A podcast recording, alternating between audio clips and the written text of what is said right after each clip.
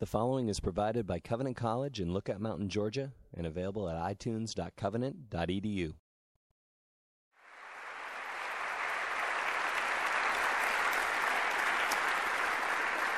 Thank you. Thank you very much indeed. I don't know how you Americans do it, but you're so elaborate in introducing people. and Aaron seemed to be doing it so well. Aaron, thank you. Thank you very much. Let me tell you what I have experienced so far since I came to Covenant College. I've never been in any institution in the United States the way I have been here. I've been to one or two, but the impression I've received here is worth talking to you about. Number one, this is a very beautiful campus. The location is, is just one of the best I've seen. And so I would like to say you are such a blessed people. The second thing I've noticed here in this college is your African, African type hospitality. That your arms are open, your hearts are open, your smiles are big, you are so friendly. You made us both feel extremely welcomed, and we feel like we have been here for a month or even two months. And the third thing that really kind of shook the root of our faith this morning was when we had breakfast with some few of you in one of those rooms on the other side. We had a very good talking, eating time. And after we had finished all the talking and all the eating we wanted to do, these guys suggested to me and said, um, Archbishop, you, you pray, you ministered, you opened your heart to us, you've done a lot. Can we pray for you? I said, Of course, why not? And they let us sit down. Praise the Lord, I think putting their hands on us would be a lot of work. So we sat down. And they really prayed for my chaplain and I. My heart was moved. I was so touched because of the maturity in prayer and the clarity and the sheer love and concern that they had for us. I do speak with a lot of pride, Mr. President, that you have one of the best schools in America, especially Christian Foundation School. This is one of the best. I sure will miss you. I know this is my last evening talk. Tomorrow I will do something in the morning. And we should be closing for the weekend. And then Monday, much as we love to pitch camp here, like Peter and his friends wanted to do on the mountain of transfiguration, Jesus said, Let's go back to the valley. The mountaintop experience cannot be a daily experience, but it has been fantastic. I am so thankful. And I really, really thank you. I thank the president, I thank the faculty, I thank the leadership of this place. I thank the trustees. And I thank you, the students, because I think you have made this college something to be in my map, in my memory for many years to come. I was actually saying if I had a young fellow in my family, I would have talked to the president to send him or her here. But unfortunately, our youngest is 29, and I don't think he wants to come.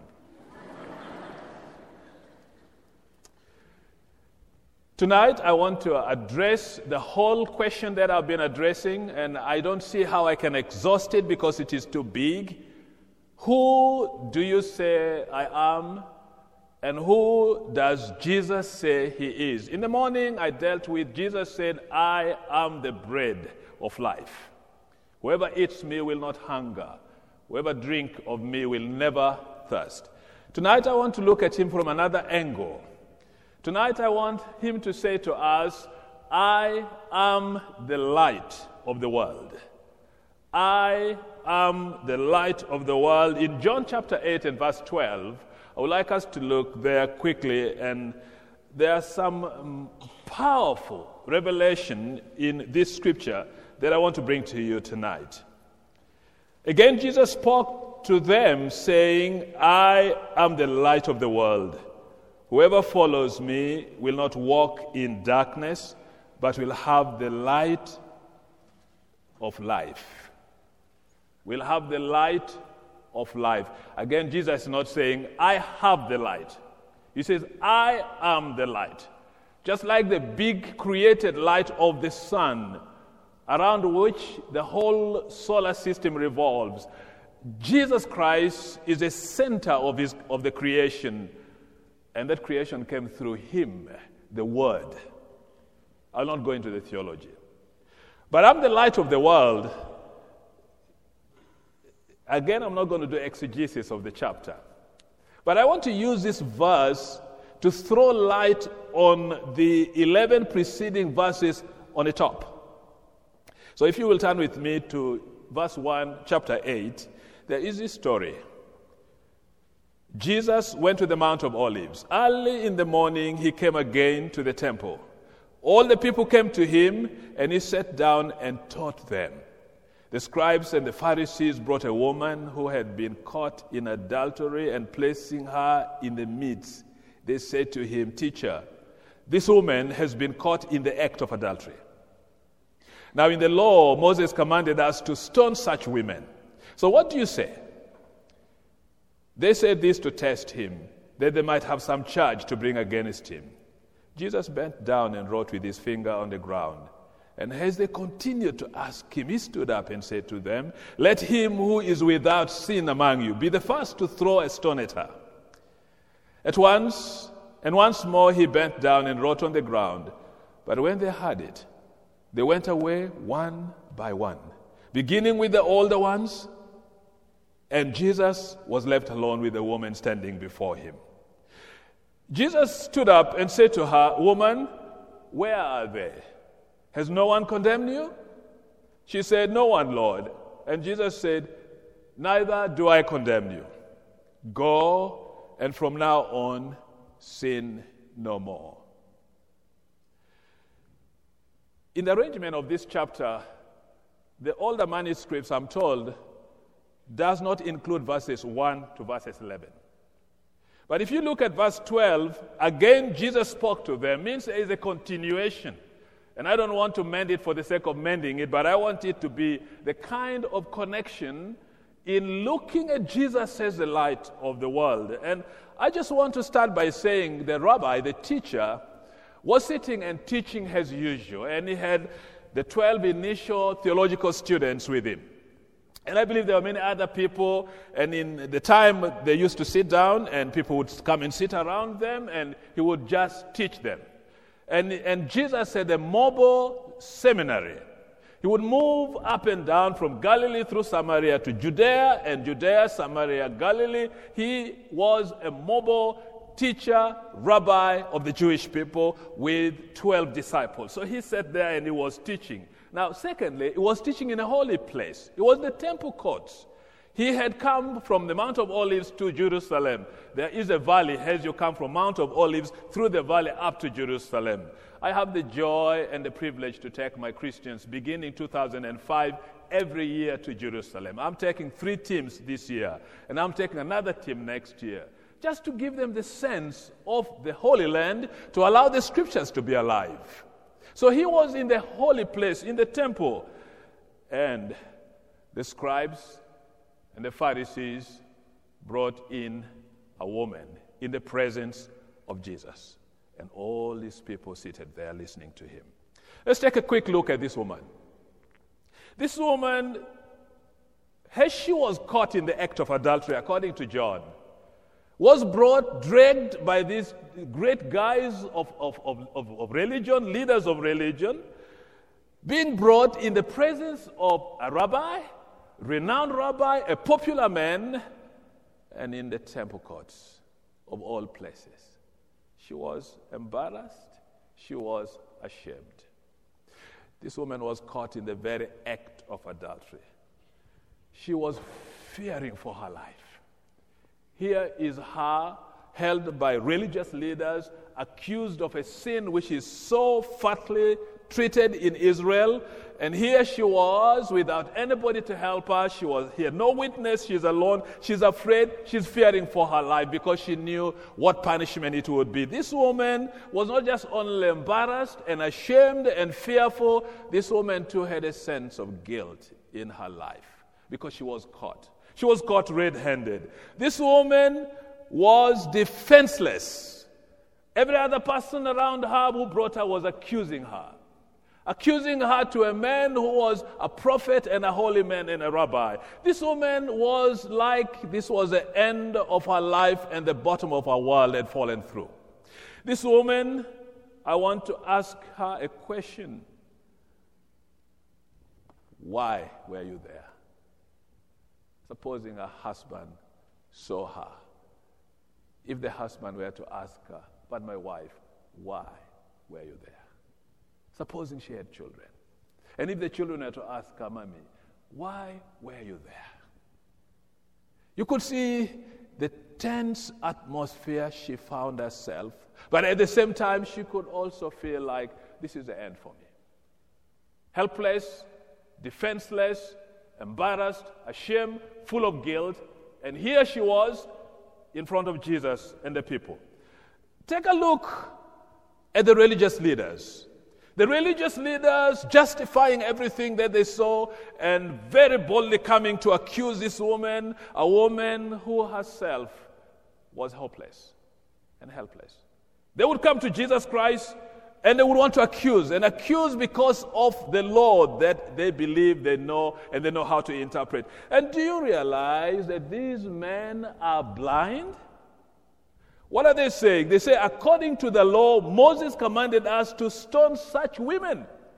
But what does the law say in Leviticus chapter 20 and verse 10? If you can turn to that, we could read it. If you don't want to turn to it because you don't have a Bible, I'll read it for you. Leviticus 20, verse 10. This is what the law says. If a man commits adultery with the wife of his neighbor, both the adulterer and the adulteress shall surely be put to death. Both. One man, one woman cannot commit adultery. It takes two people to commit adultery. You know, in my country, we have got prostitution, and it is very obvious. You'll find the women around on the streets waiting for customers to come, and sometimes our police are very unreasonable. They round up all these women and take and lock them up for disturbing the peace of the city, and I do feel this is so unfair. These women are there because they are men.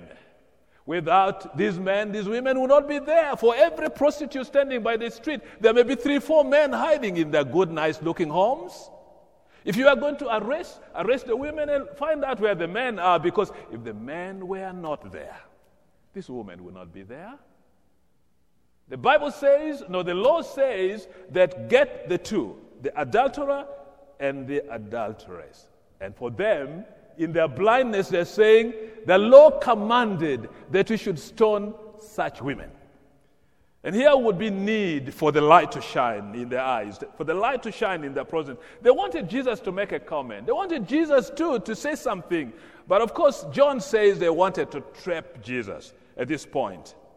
I find that it is very easy for the world of men in my culture to be very defensive.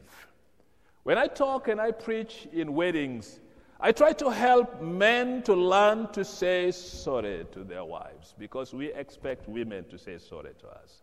It looks like men don't have problems at all. Every other thing, it is the women. But I think your Western culture is a little better because the women here also have rights to stand up and to speak. The Jewish culture, it was almost like African culture. The woman is like a doormat. The woman is treated like a second class citizen. The woman doesn't have rights and authority. It looks like the man is the guy who is very important. And so here it is misunderstanding the law in their blindness, accusing this woman, and yet the man was not there. They wanted to trap Jesus. But, friends, I want us to look at Jesus' response. Jesus was writing down. John never tells us what he was writing down. He was writing down. But supposing he was quoting Leviticus 20, verse 10. The law says you should stone such a woman. Supposing he was saying, but the law also says it is a man and a woman to be stoned together.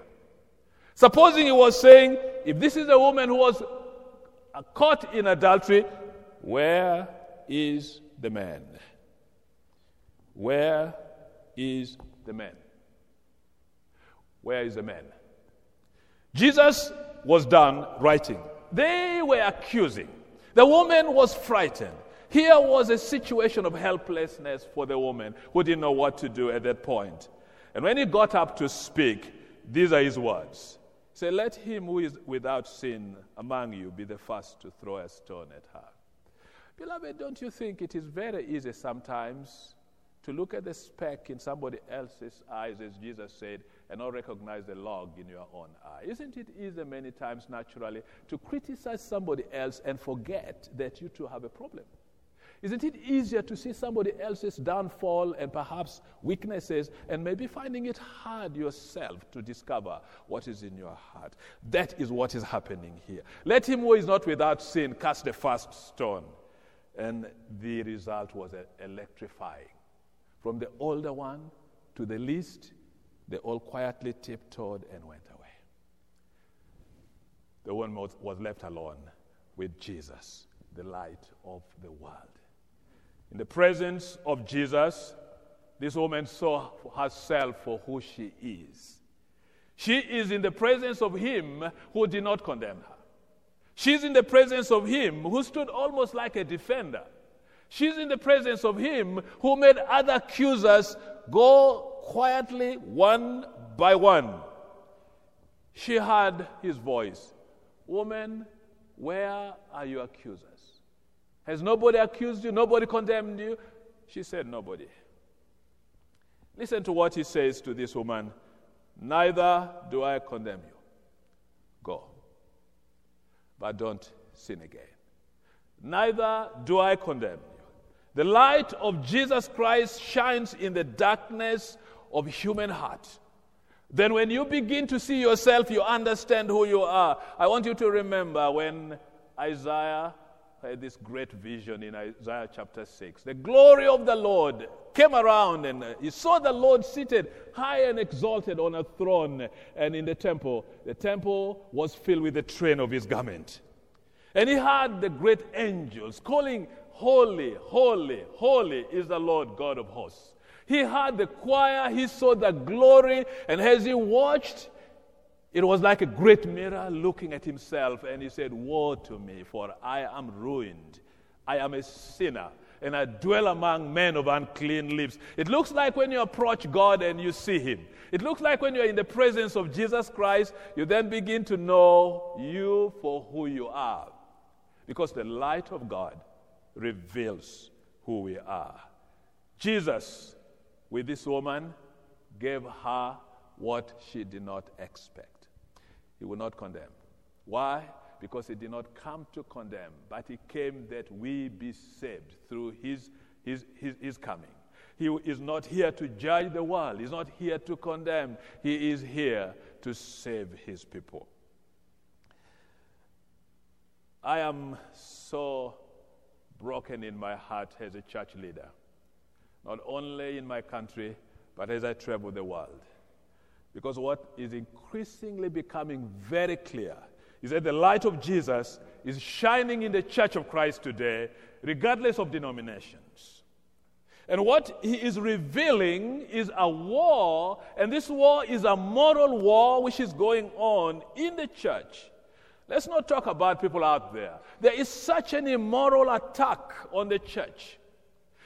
And as the light of the Lord shines through what I'm seeing now, back in my country and wherever I go, great men and great women of stature spiritually are falling. And the biggest downfall I have noted is sexual sin. I had a very fine ordained man, very articulate, full of passion for Jesus Christ. I love this man. I was grooming him to be my successor, a bishop. I sent him to Malaysia to study. After only one year, things began to surface within my own office. Unknown to me, this man had taken my own private secretary to bed several times. I did not know. A man of God. Until the woman thought she was pregnant and she tried to commit suicide. The first time she got a lot of drugs, she swallowed, she didn't die. Second time she did the same, she could not die. The third time, she then wanted to burn herself. The reason she wanted to die was because she could not let down a man of God in sexual misconduct. So she got all her clothing, locked herself in the house, and this is a grab thatched house, set fire to her clothing, and the smoke came through the ventilations, and her mother saw from a distance and came and made an alarm. People broke the door. She was unconscious in the house. When they got her, she said, There is no reason to leave because I have let the man of God down. A man for whom I cried. The reason I'm crying is because it's very rare to get good people and great leaders and passionate people. And why should Satan attack leadership that are so clear and have cutting edge in ministry? Why should they be let down? We called him back from Malaysia and we put him under discipline. He denied totally. Barely four months, he took one of my ordained priests, a woman, and raped her. And we didn't even know. Until one day, God revealed to me that he had a problem. The confession he made, he made in not even in duress because there was no reason. He denied everything, but God revealed it. And I just, I just was so upset with the thing which was going on. It was like the enemy was cutting us at the root as a church. Because you strike a leader, where will the flock go? That is something happening. I also notice as I move in the world, in our churches, that even men and women are captives to sexual sin. Men and women in our churches are captive to sexual sin. There is so much of broken hearts. There's so much of broken relationship. There's so much of pain going on because the enemy seem to have visited our churches now, and the enemy seem to have captured many, many men and women. I find the same thing with young people suffering. And there has been so many untold pain that I have, I have come across. Just before I came here, a young man and a young woman came to me. These are people I, all, I honored a lot because they have walked with Jesus for a long time. And he came to me, he said, Your grace, I have failed. I even do not know whether I should continue to do the work I'm doing because I work for a Christian organization. And part of what we stand for is integrity. And I want to go and tell my bosses that I have failed and I am ready to meet the consequences.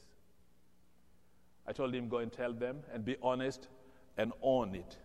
Tell them you are sorry and ask them to help you.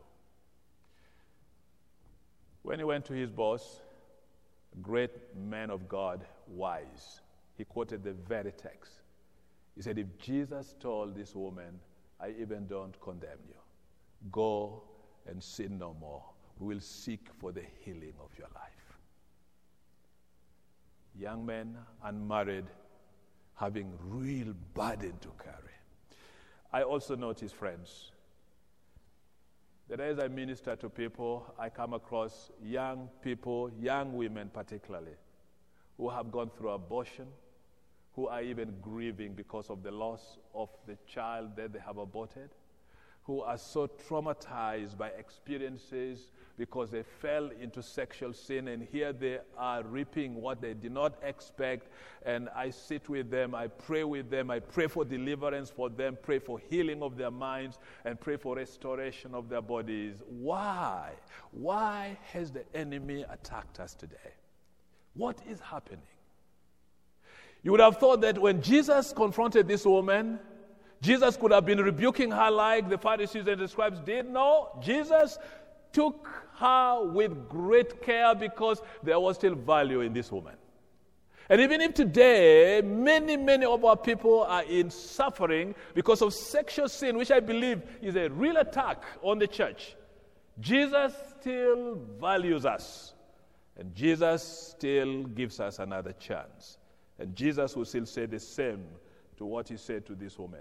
May I just finish my, minist- my message tonight by helping us to understand that the attack on us sexually is because I believe the devil is looking at the way God wants to raise the church and God setting the church apart to be an instrument of transformation in our community. A community where people's morals have dropped so low. God wants to raise the church to be an example. And friends, since we are in the world, we are part of the system as well. And so we shall walk and go against the current of opposition. And that's why some of us have difficulties. But the scripture is going to help us tonight. I want to give you a few help, which I also know helps me. Uh, a few weeks ago, my wife confronted me. You have already heard, I, I, I move with a lot of young people, boys and girls, they move with me. Some of my Christians are so suspicious with the Archbishop. Why does it take girls? And sometimes I go with these girls without my wife, and yet my chaplain is there. So my, my wife confronted me and said, We are listening and we are hearing some stories that some of these girls you go with do not behave well to you as the Archbishop. I said, My wife, we have been married for 35 years. I am not immune to sexual sin, but I will not. I will not abuse our relationship with you. I know I can fail because great men can fail as well. Will you pray for me? I do know there are difficulties, even among us leaders, bishops, archbishops, clergy, we have problems, let alone young people. But I believe what the scripture teaches me Young people, I give you a message from 2 Timothy chapter 2 verse 22. Paul is helping this young man. It has always been there, friends. We are human as much as those great people before us. This is what he says Flee youthful passions and pursue righteousness, faith, love, and peace along with those who call on the name of the Lord from a pure heart. Run, run, run from the passions of youthfulness. I tell my young people back home, you are young and you are handsome and beautiful. But within you is locked a power that only Jesus can control. If you don't give that power to Jesus Christ, the passion of a young person rages like dry season fire, or the fires I'm hearing in, is in the south of California now, I know, and in, in Australia. When it starts, it starts, it kills, it destroys. The passion in a young person is very strong. Paul says, run away. Yeah, run away from that. And don't you remember Joseph? Joseph was one man who could sprint very fast, young man. He knew the problem could be any time because he's not an angel. And all he could do was to run, run. Was he a coward? Oh, yes, he was. And yet he was not because he knew that he could easily be overtaken. So he says, Flee youthful passions and pursue righteousness, faith, love, and peace, along with those who call on the Lord from a pure heart. And I believe for every young person here on whom God has placed your hand, beloved, flee things which will defile you before God because God wants to use us. And the Lord will protect you because the Lord will never allow any temptation uh, temptation to come to you, which is not common. And he says, even with the temptation, there will be a way of escape. So therefore, you use it. I love when I go to your buildings, there is an exit. And I thank you for lighting it so that you can know how to get out of a place when you are in trouble. David wrote in Psalms 119 and verse 10, he wrote words which I think is very healthy to us those of us who are still young and sexually vigorous, I, I, I don't deny the fact that sexual gift is from the Lord, and therefore praise the Lord for it. Verse 10, verse 9. How can a young man keep his way pure? Is it possible? Is it possible for a young man, a young woman to resist sexual temptation and sexual sin? How can he? He answers it. He said, by guarding it according to your word. In verse 10, verse 11, he said, I have stored up your word in my heart that I might not sin against you.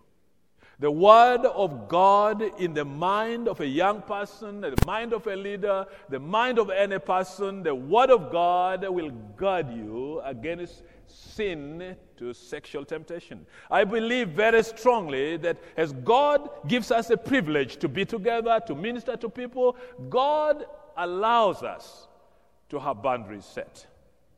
And those boundaries are helpful, my dear friends. And sometimes I get to think that in uh, the generation of young people, sometimes they go too close without knowing that the cliff is not very far.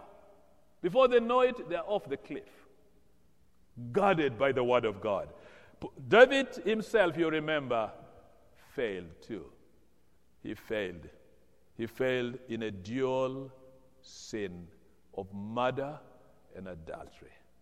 But out of the failure, the restoration came. And the psalm he wrote, 51, when you read that psalm, it is a psalm of a repentant man who knew the grace of God that can give a second chance to us. The second, third reference I want to give you is from 1 Corinthians chapter 6. And I want to read verse 18 for you. I'm not reading it only for young people, I'm reading it for all of us. I believe that is a great help for us as people who are seeking to walk the ways of God and to please the Lord. Verse 18 Flee from sexual immorality. Every other sin a person commits is outside the body, but the sexual immoral person sins against his own body. Or do you not know that your body is a temple of the Holy Spirit within you, whom you have from God? You are not your own, for you are bought with a price. So glorify God in your body. Flee from sexual immorality. The Western culture of freedom, I think, has its own negative reaction on the church. Freedom to be, freedom to do what you like to do, pushes us to the brink of destruction every time. But we want to thank God for men and women of God who have discipline in their lives and they can guide us. I believe when Paul writes these letters, Paul was not a married man, according to what I believe and I know.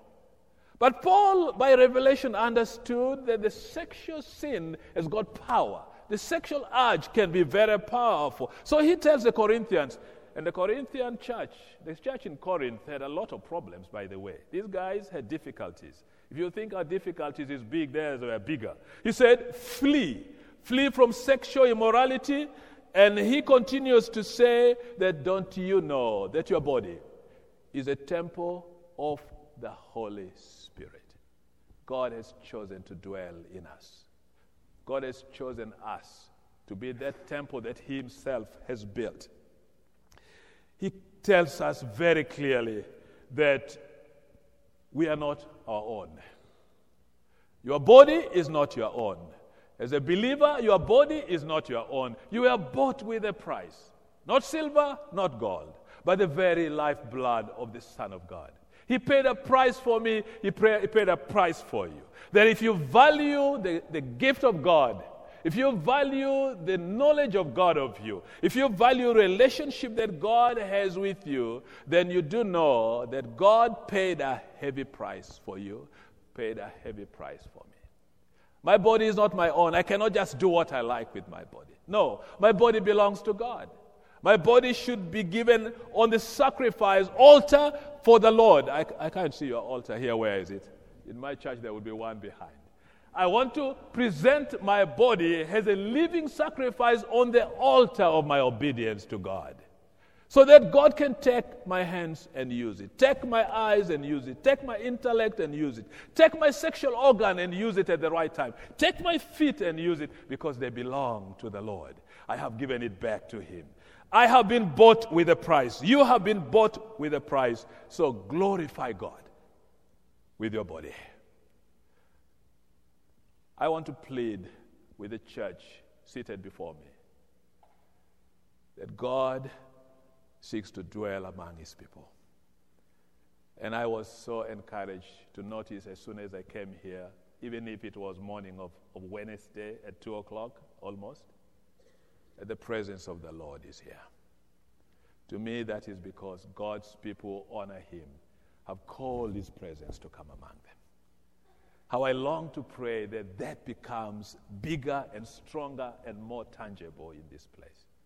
As the Lord dwells among his people, as you are being prepared, young people, particularly students, to go out and to, to bring transformation into the world, may you sacrifice yourself to God. May you allow God to take control of your body that nothing may injure you. Let me finish. The light of Christ that we have, especially that now is among us, he is the one who can help us to value the next person. Young men value the women, young women value the men. The person there with whom you relate is made in the image of God, is a person that God sent his son to die for. Very precious before God. Value them. Value them. I tell my young people back home, young men, when you look at a very beautiful girl, just give God the glory. Thank you, Lord. How great thou art. How great thou art. Then sings my soul, my Savior God, to thee. How great thou art, how great thou. You made such a beautiful girl. I thank you, Lord. I look at her head, I look at her face, I look at her neck. She is a beauty. Thank you. Then I tell young people, stop there.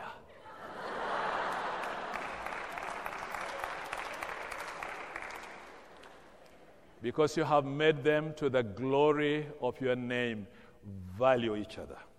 Value them.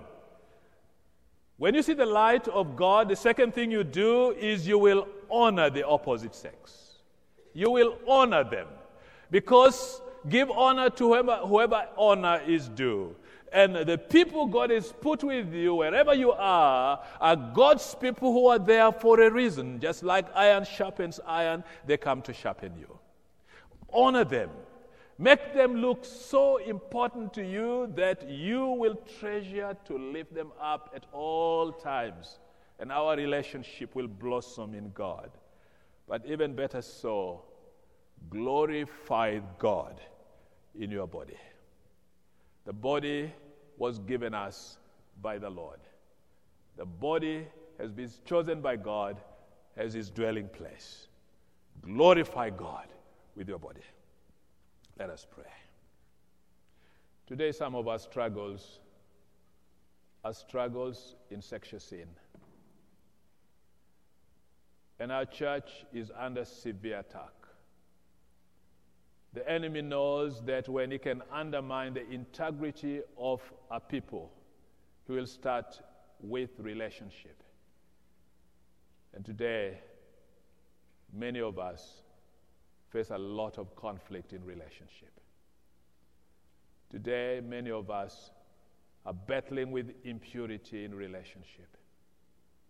Today, we have struggles in our families the many times that a man cannot love his wife the way he chose to love her at the first day. Love evaporates and a chill enters relationship. Today, many of us struggle to live in peace with one another. But Jesus met this situation at the temple courts where the religious leaders are dragging this woman who is helpless and, and condemning her and judging her and passing sentence on her and wanting to kill her. But Jesus knew that all have sinned and fallen short of the glory of God. Jesus could not condemn her. Jesus knew this woman was valuable. Jesus knew this woman could turn her back to sin once she sees the light. And whereas sin can put us in darkness, when Jesus appears, he dispels the darkness. Tonight, I sense in my spirit that there are people here who are struggling sexually. I ask the Lord that His light will shine in your life. That you be able to meet the Lord and be face to face with Him like that woman. That you be able to listen to Him say to you, I don't condemn you. You may be carrying a burden of guilt and embarrassment and problem of pain and trauma. I can stand, extend my healing to you my love to you, my forgiveness to you. The Lord Jesus Christ, the one who transforms us and gives us the ability to conquer sexual temptation, give us the ability to be disciplined in our lives. For there is need for men who are like Joseph, who would live right before God and who would bring glory to Israel and who would be a channel of blessing to his people. How I pray that even tonight, many of us will purpose in our hearts in Covenant College that I want to live right before God, that I want to please God with my body, that I want God to use me to bring transformation not only to my college, but to my country and to my church, that I want to be a partner with God that I want to be guarded by the word of God that I may live pure before God and not sin against the Lord by giving my body to sexual sin. I do also want to pray that the Lord's hand may be upon you.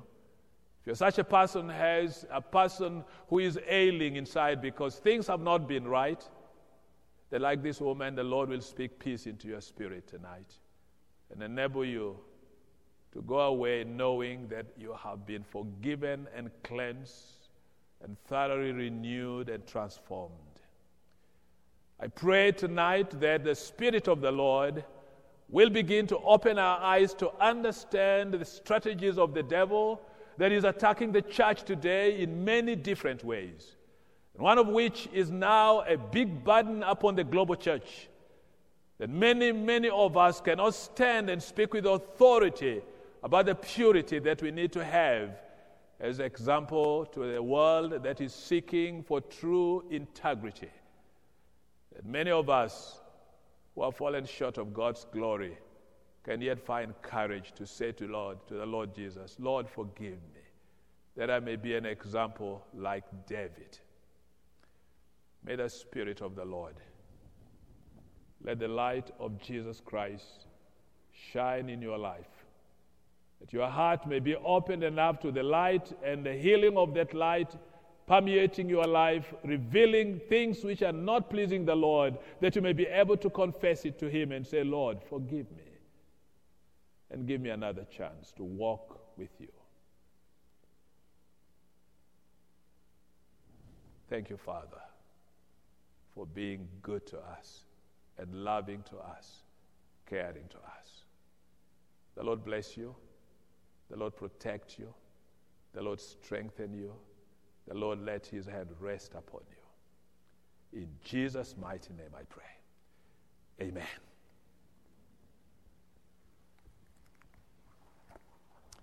The Lord bless you.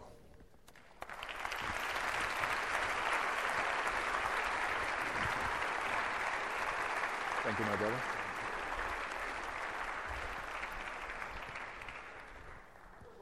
now is have a time where people can ask the Archbishop questions.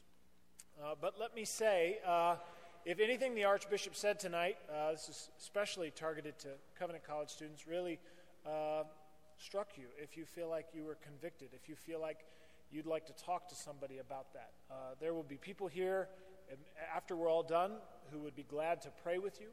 Uh, as college chaplain, know that my door is always open if you want to come in and talk about things that you're struggling with, talk about uh, battles with sexual temptation, sexual sin, know that my door is open at all times uh, to be able for you to come in and talk to me about that, th- those things, and to be able to know that uh, the grace of God is real and it is for you, and there will be people here on this campus who would love to pray with you and to share that grace and mercy with you. But what we're going to do now is we are going to have a time to uh, ask the Archbishop some questions. I think I saw a, f- a portable microphone floating around. Is that? Yes. Okay.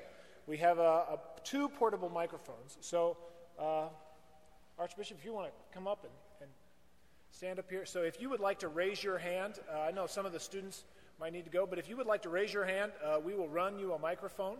Uh, and you can. Um, feel free to go ahead and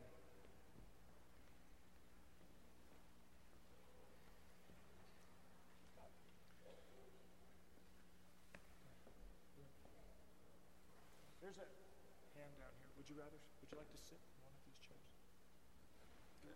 We just don't have a microphone for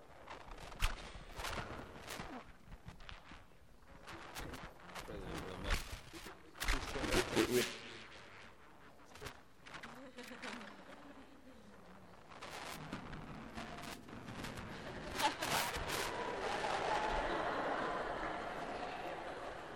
you know, that's why I love this man.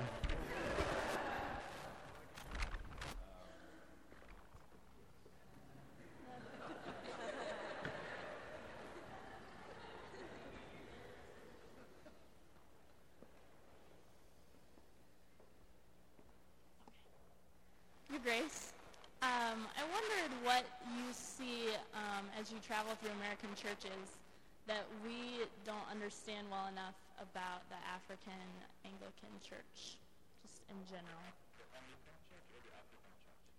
The African Church. The African Anglican Church. I suppose the communion where you live.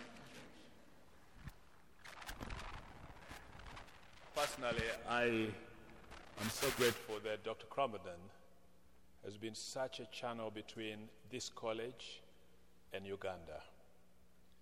The African church is not a very old church. Mine was founded in 1877. We are just about 130 years. We are a young, vigorous church that will, will not do church. We want to believe the Bible and we want to practice the Bible. Now, what is very interesting with the African church is that it is very evangelistic minded. We want to reach out. We want to reach to sinners, bring them to God.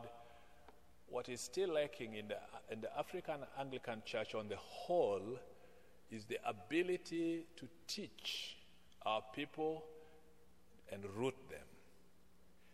And uh, I love to think that there is an area where the American church, people know the scriptures, can come and help us in teaching. Uh, I can preach and I can bring loads of people to a commitment to Jesus. That is phase one. The phase two of rooting believers is an area that I need a lot of help with. Alternatively, the church in Africa, I want to say that is needed in America also to fire the church here. Because the church here seems to maintain rather than break new frontiers. Um, I would love to see the fire that is in Africa falling also in America and in Europe. I went to do a ministry in England last year in July. There was a conference where 5,000 young people came around, and I went to preach there. When I gave my message to these young people, those young people were so fired. They said, Now we are going to go out and we must reach out to people. Now, but I think also that with that fire for young people, it's very easy for older people to dampen their enthusiasm. It's very easy. And so I do believe there is a way that the church out here and the church in Africa can work together. There is what we have that you need, there is what you have. The church in Africa has got a lot of conflicts that it goes through political conflict. Sometimes you have the huge problem of famine and floods and things like that. What is so amazing is a way, like in my country right now, 20 years we had a conflict in the north part of our, our country. The church literally stuck up with the people. I lost five clergy, five pastors in that conflict because they were moving from one camp to another to reach out to the people. Again, there is a ministry the Church of Africa want to give to a people who are suffering. Now that is a very tough ministry, but there is that kinship in the church in Africa that they love to be with each other. Am I answering anything? You think so? Thank you.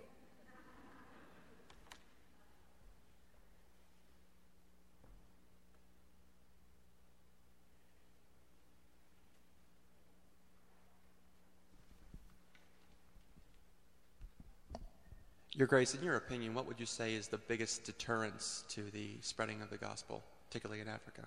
In Africa?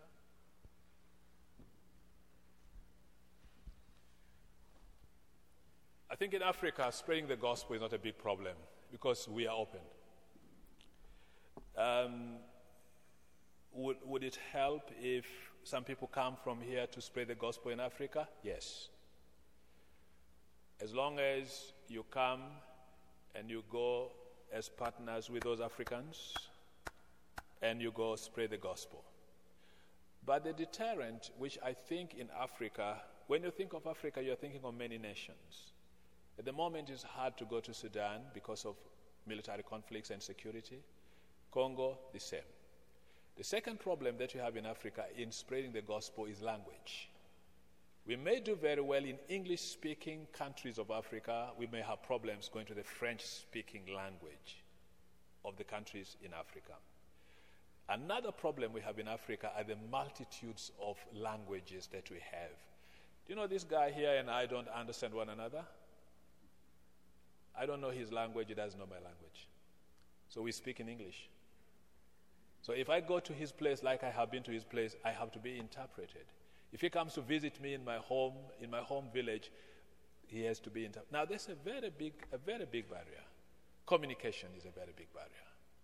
And then maybe the last one is easy move in terms of travels. You know, it's easy for me to get into a plane in Uganda and fly to America, and it's more difficult for me to get in a plane in Uganda and fly to Cameroon. That's the same continent. So that's a big, big problem, too. The easiest way for me to go to western part of Africa is probably reroute it through London and back to Africa. Now that makes it really complicated. It can't be that easy. Whereas for you, you can get from East Coast to West Coast as easy. You can get from Alabama to where up to Seattle very easily. Maybe within a day you can make that. In Africa, it's very, very tough. Now those are some of the difficulties to spread the gospel in Africa.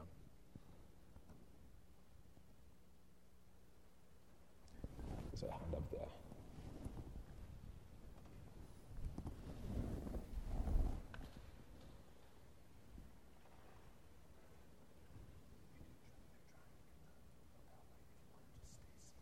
Thank you very much.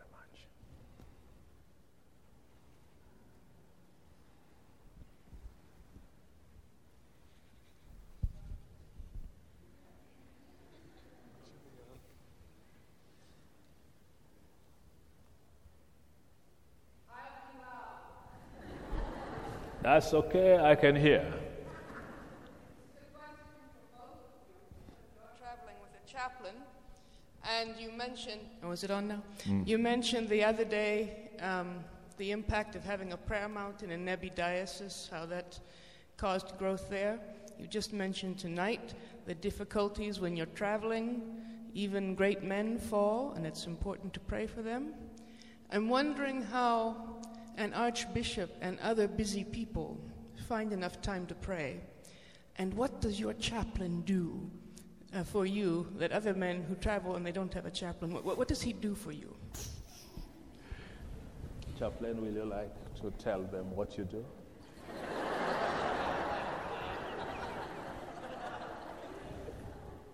Um, that's a good question. A chaplain is really a fancy title for a personal assistant. And uh, my job description is simple I am the Archbishop's bodyguard. No, that's, that's, that's a joke, but. Uh,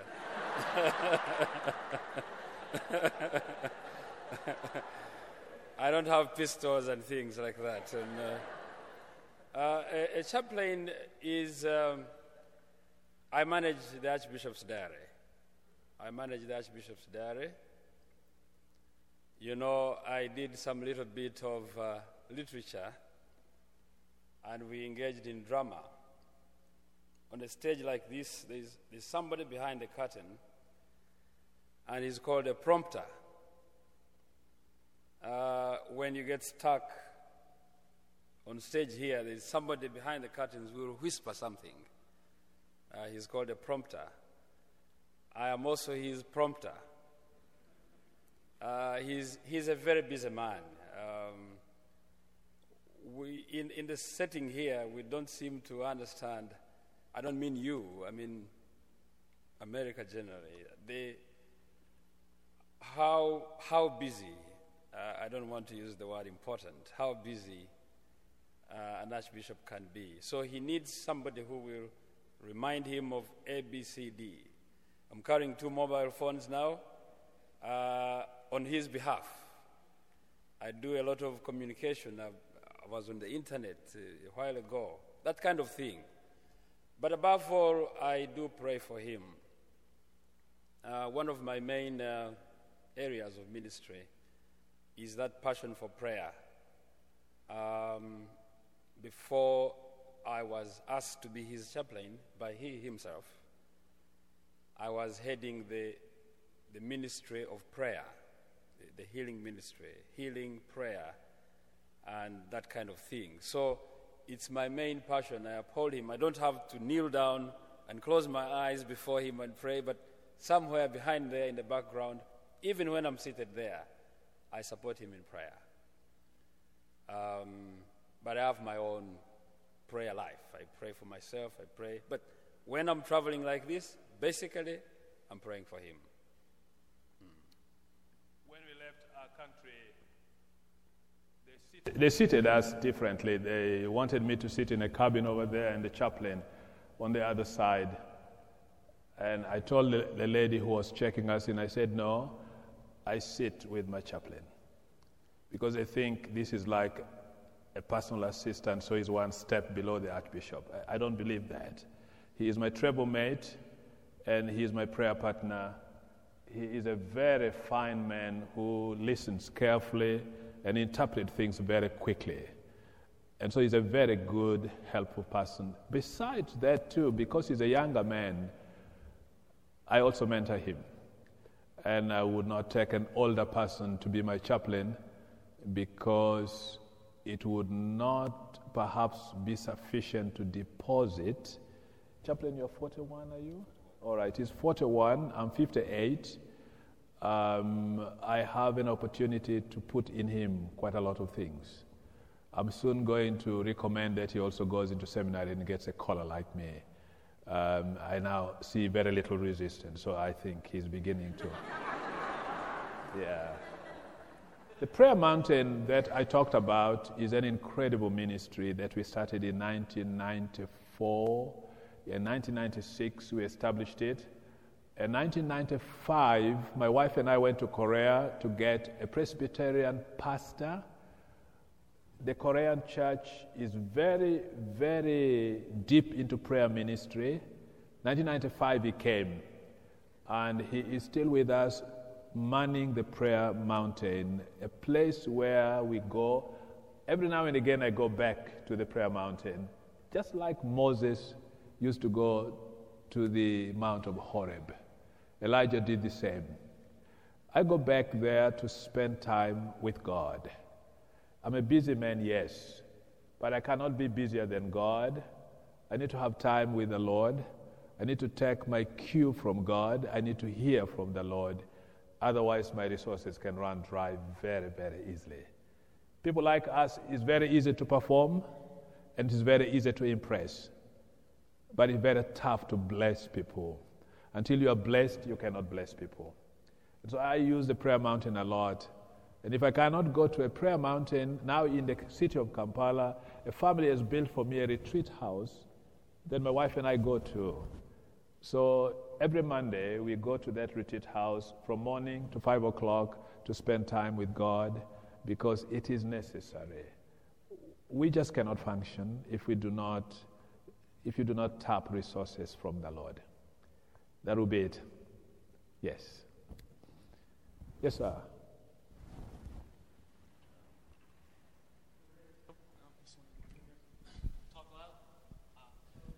Oh, it is. Uh, Your Grace, uh, what, what would, in your opinion, be the biggest problem with the church here in America? And uh, what can young people like ourselves do to help this, these problems?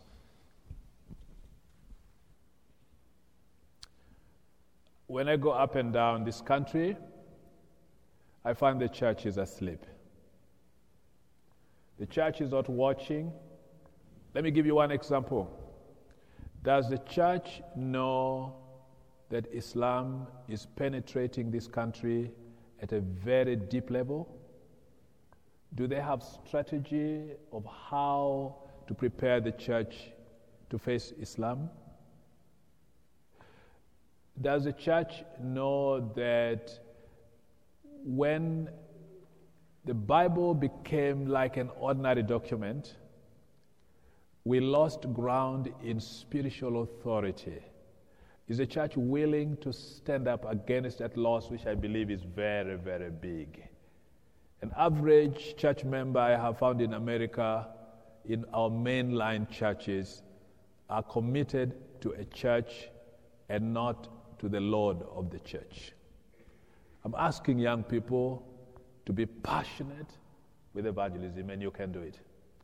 I'm asking you to get out of the mode and be adventurous spiritually and bring a new life into the church. And I believe, young people, you can travel the world and get to know what God is doing elsewhere and come back and bring new thing into the church.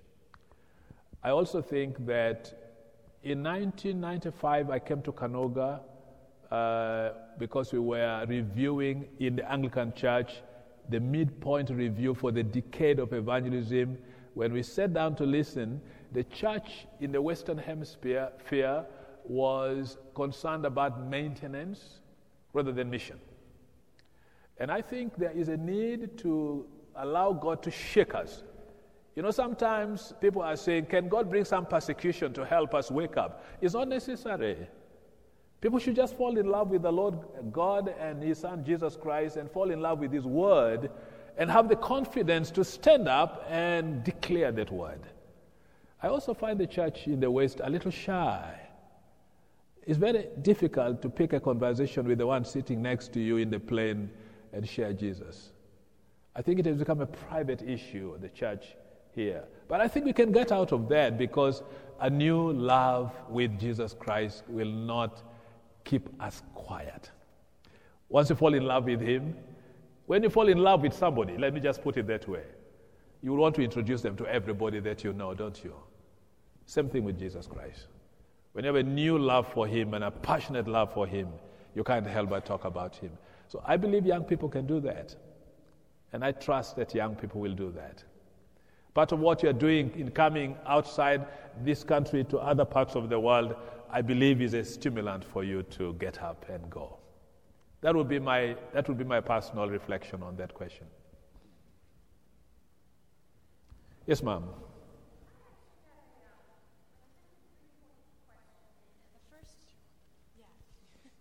The first actually follows what you were just saying. Um, there's a new book that's been published called A Menace in Europe.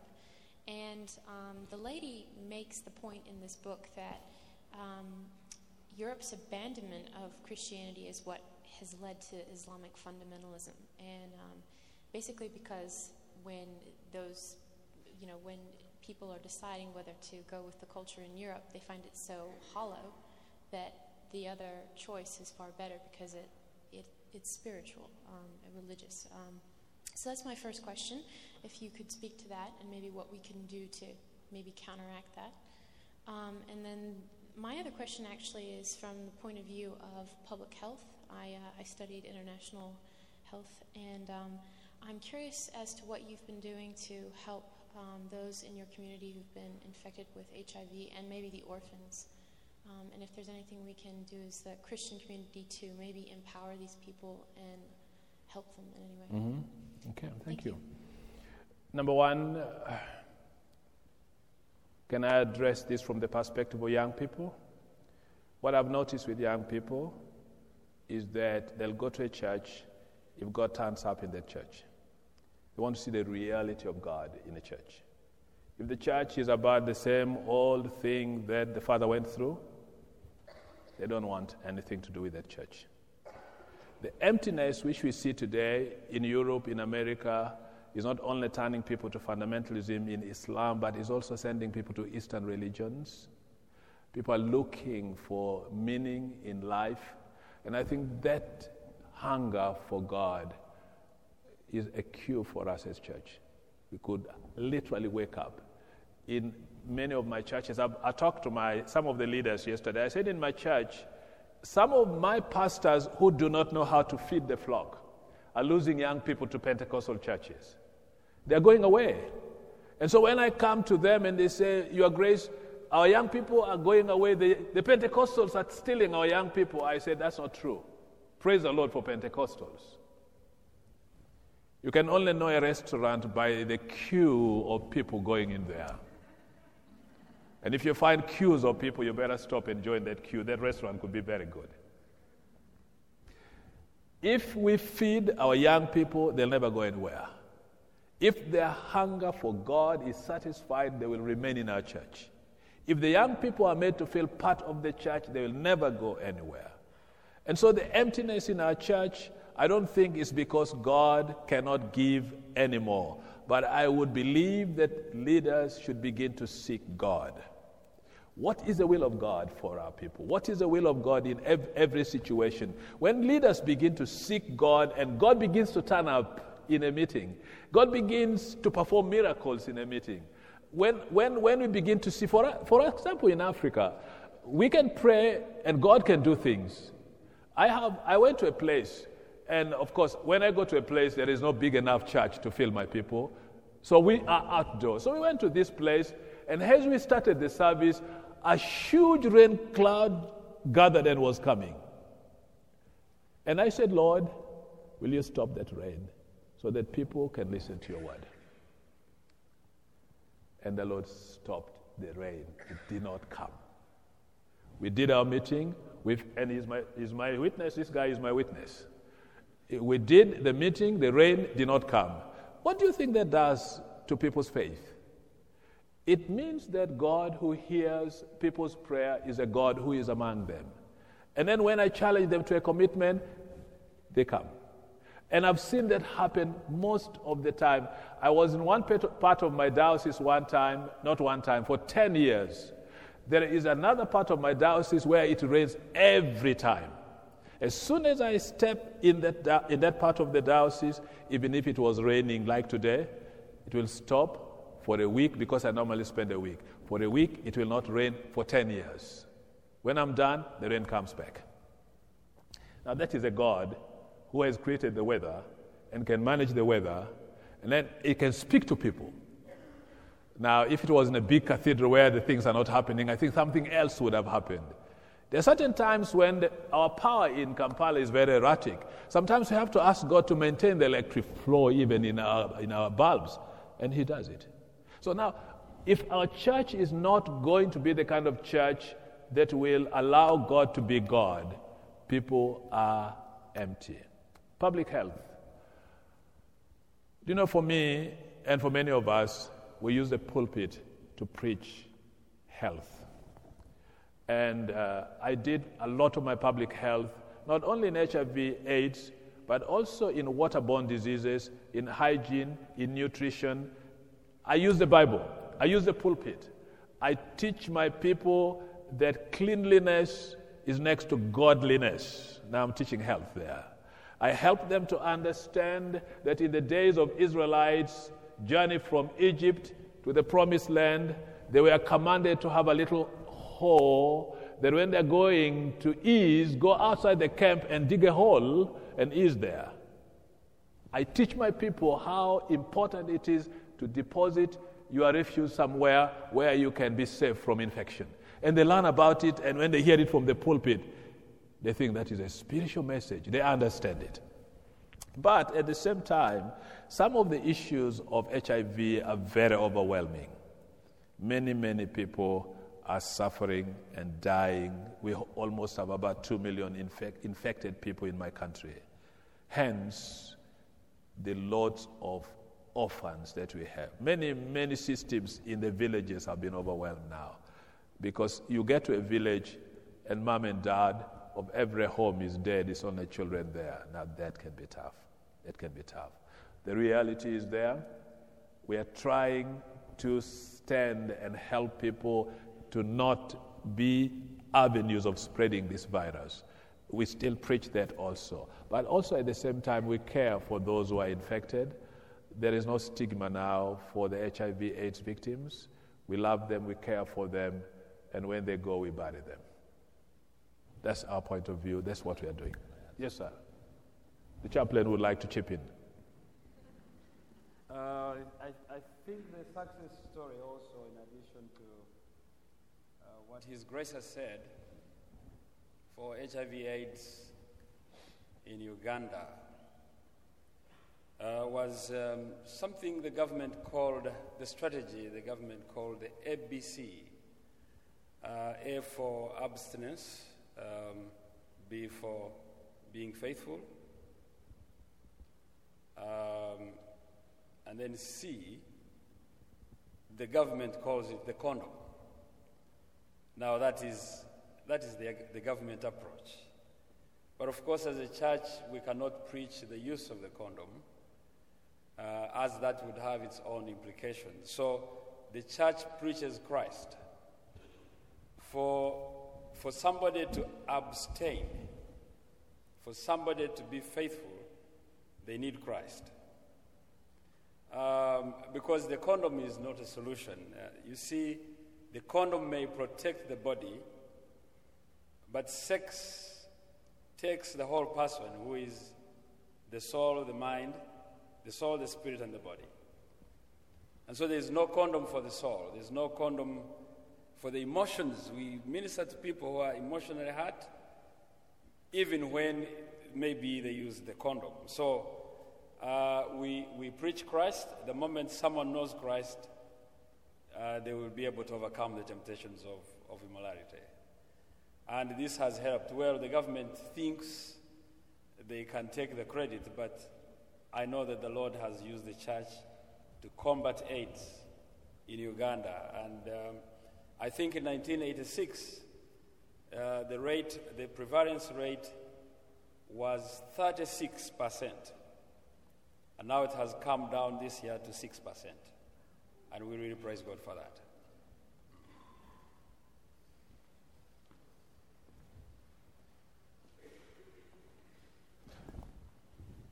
Somebody here?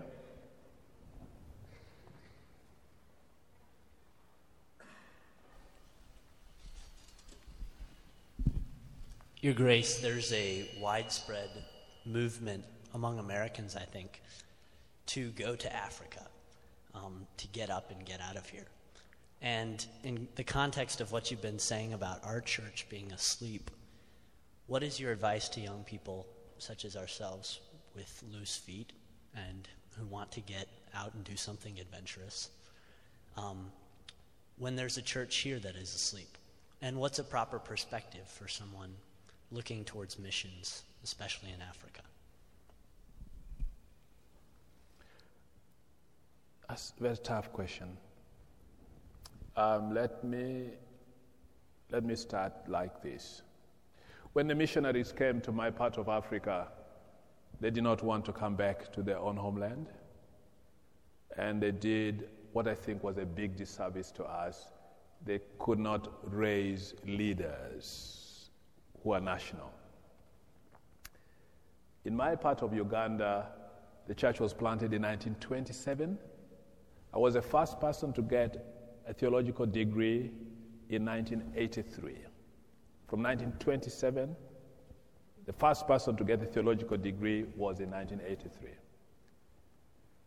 And it was a great disservice, and I would feel it is sad.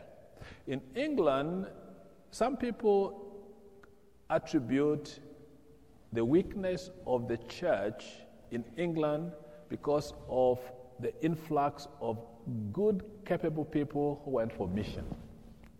So they left behind people who could not hold things together. Whether that is true or not, I don't know. But let me put it this way I would believe very strongly that there is a role where somebody from America can go to Africa and be a missionary. But not everybody should go. I also want to suggest that mission work, which takes you for 5, 10, 20 years, is not going to be in everything. There are going to be areas where you can be in Africa, train people, and leave them to do the work. That would be very, very healthy. My suggestion would be this why can't we build partnership between Africa and American churches so that you come to us, do ministry among us, we come to you, work with you here, so that you have this traffic going forwards and backward now that the planes can fly within 20 hours and you are anywhere in the world. Maybe that's what God wants now. There is so much that Africa can give America. There is so much that America can give Africa. And maybe the traffic, which is frequent, may call for short term missions, both sides of the oceans. I believe that would be very, very good.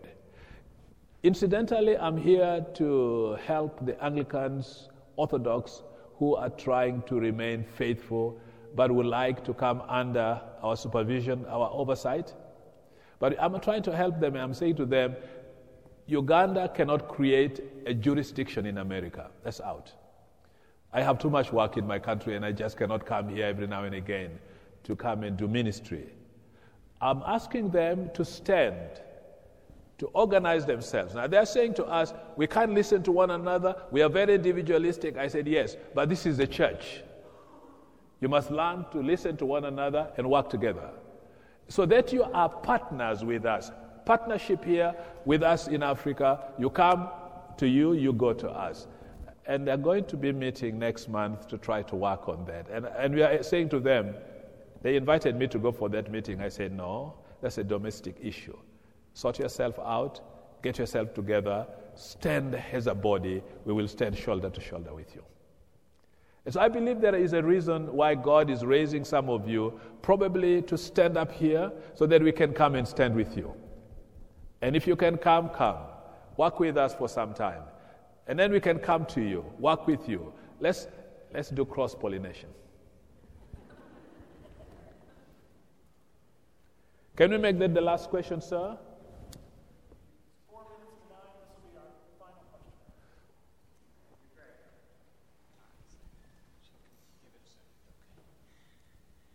Your Grace, you have mentioned uh, a number of times as you have been talking here, the issue of hearing God in your life, that you take direction from the Lord,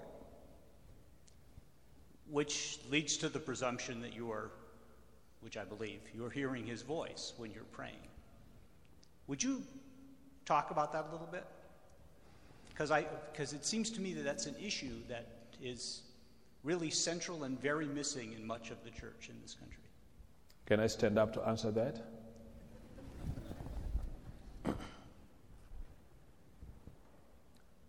A quick study of John chapter 10 will tell you about the shepherd, the good shepherd, Jesus Christ, who knows his own, and they know him and they hear him. They hear him. You may want to ask me, how do you hear the Lord? I believe the first great thing that God has taught me, and I'm sure some of you have learned the same, is submission. I can make my plans and I will put it before God, and I say, Here is a plan. Lord, I am not going to press my way in this plan. Guide me. I should have been here maybe two, three years ago. It did not work. I was not frustrated because I knew that at the right time the Lord will bring me here, and He brought me here. I chair a lot of meetings, and sometimes I have a lot of difficulties to understand how people think in my, in my country. I sit there, I say, Lord, you know the hearts of people. I'm sitting and chairing this meeting. I want you to give me insight into how people think and how I can get on in my meeting. Our people talk a lot in meetings. You know, sometimes we can sit for eight hours doing meetings. I don't believe that is even the time we, we, are, we are meant to. So my meetings may not take long at all. If we can't finish a thing, I say we stop here, we start again. But also, I was here last year and I went to Montgomery. I've told people this story before. I met with the vestry of that church the following day and I spoke to them about leadership. They asked me to pray for them. I started praying for them. There were 12 people.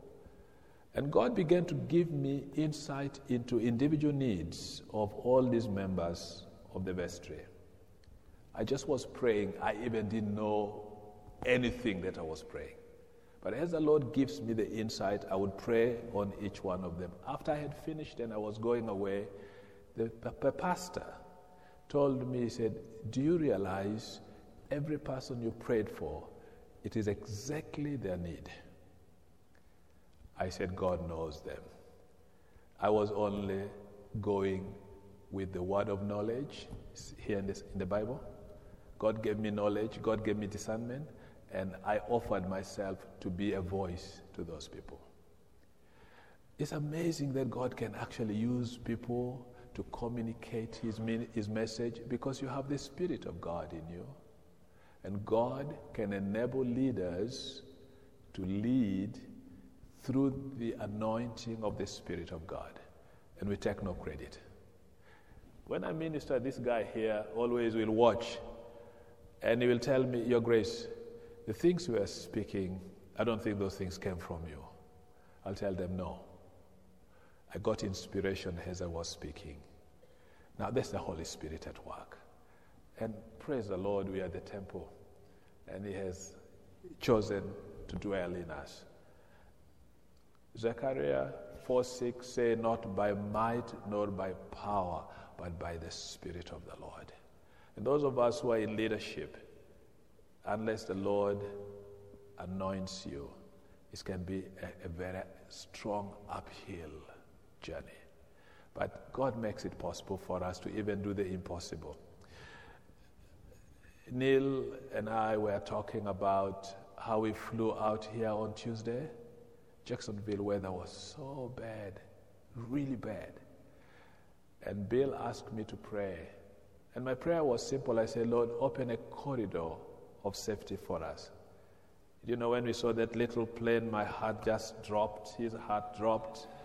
It's a single engine plane, and this is a very ugly weather. It had been raining all the time. When we learned that we would come in a private plane, we were imagining a jet that would come there and we would just sweep through to Chattanooga in about one and a half hours. And then so this little thing turned up. And at home, I use them because Mission Aviation Fellowship, some of you are familiar with Mission Aviation Fellowship, they fly this four seater Cessna 260. And if it is up in the air, it's like a feather and it is kind of going all over the place. Now, the weather was bad. And so Bill said, Let's hurry up. We got in, and he, he's a fantastic pilot. But God heard our prayer. We didn't you sleep? And then he told Neil that after, as soon as we took off, the weather closed behind us. There was only a little corridor like this, and we passed through. After 50 miles, the weather was perfect. Such, I believe, is how leaders in God's church can work collab- collaboratively with God to bring forth His word. If you don't listen, what do you give? You either give the product of your mind or the product of the Spirit of God working alongside the Word of God to bring life to the hearers. I want to thank you all for coming, and I really want to thank you, gentlemen, for ministering to us not only tonight but all throughout the week. We look forward to hearing you again tomorrow at 11 o'clock. Again, that is open to the public. Feel free to come to join us. Can I just close our time in prayer? Would like to come up here? Please? Good man. Heavenly Father, we come before you and we ask for your grace to give us hearts that will submit to you. We want to submit every part of our lives to you that we may serve you. And yet, Lord, we know our hearts are hard. We know we are prone to wander, and we need Jesus. We need someone who has lived the life you demand of us and who has died to put our sinful natures to death and who has been raised from the grave and who has victory over death. And we need the Spirit of Jesus to indwell us that we may walk righteously, that we may flee sin and temptation, that we may be bold in evangelism, that we may give our lives for your service and for your glory. And so we thank you for the gospel. We pray for the powerful work of the gospel in our lives. We thank you for our dear brothers and their ministry among us. We thank you for their, their vital testimony of the power of the gospel to work in their lives, to bring salvation and to bring power for ministry. We pray for that same power in our lives. Would you be so gracious as to pour out your Spirit in abundance among us, that we may live for you, that the world may see our good works, that they may hear our testimony of faith in Jesus and give praise and honor to you, because you alone can produce such work. May it be so in our lives for your glory. And we pray these things in the name of Jesus. Amen. You're dismissed. The preceding was provided by Covenant College in Lookout Mountain, Georgia, and available at itunes.covenant.edu.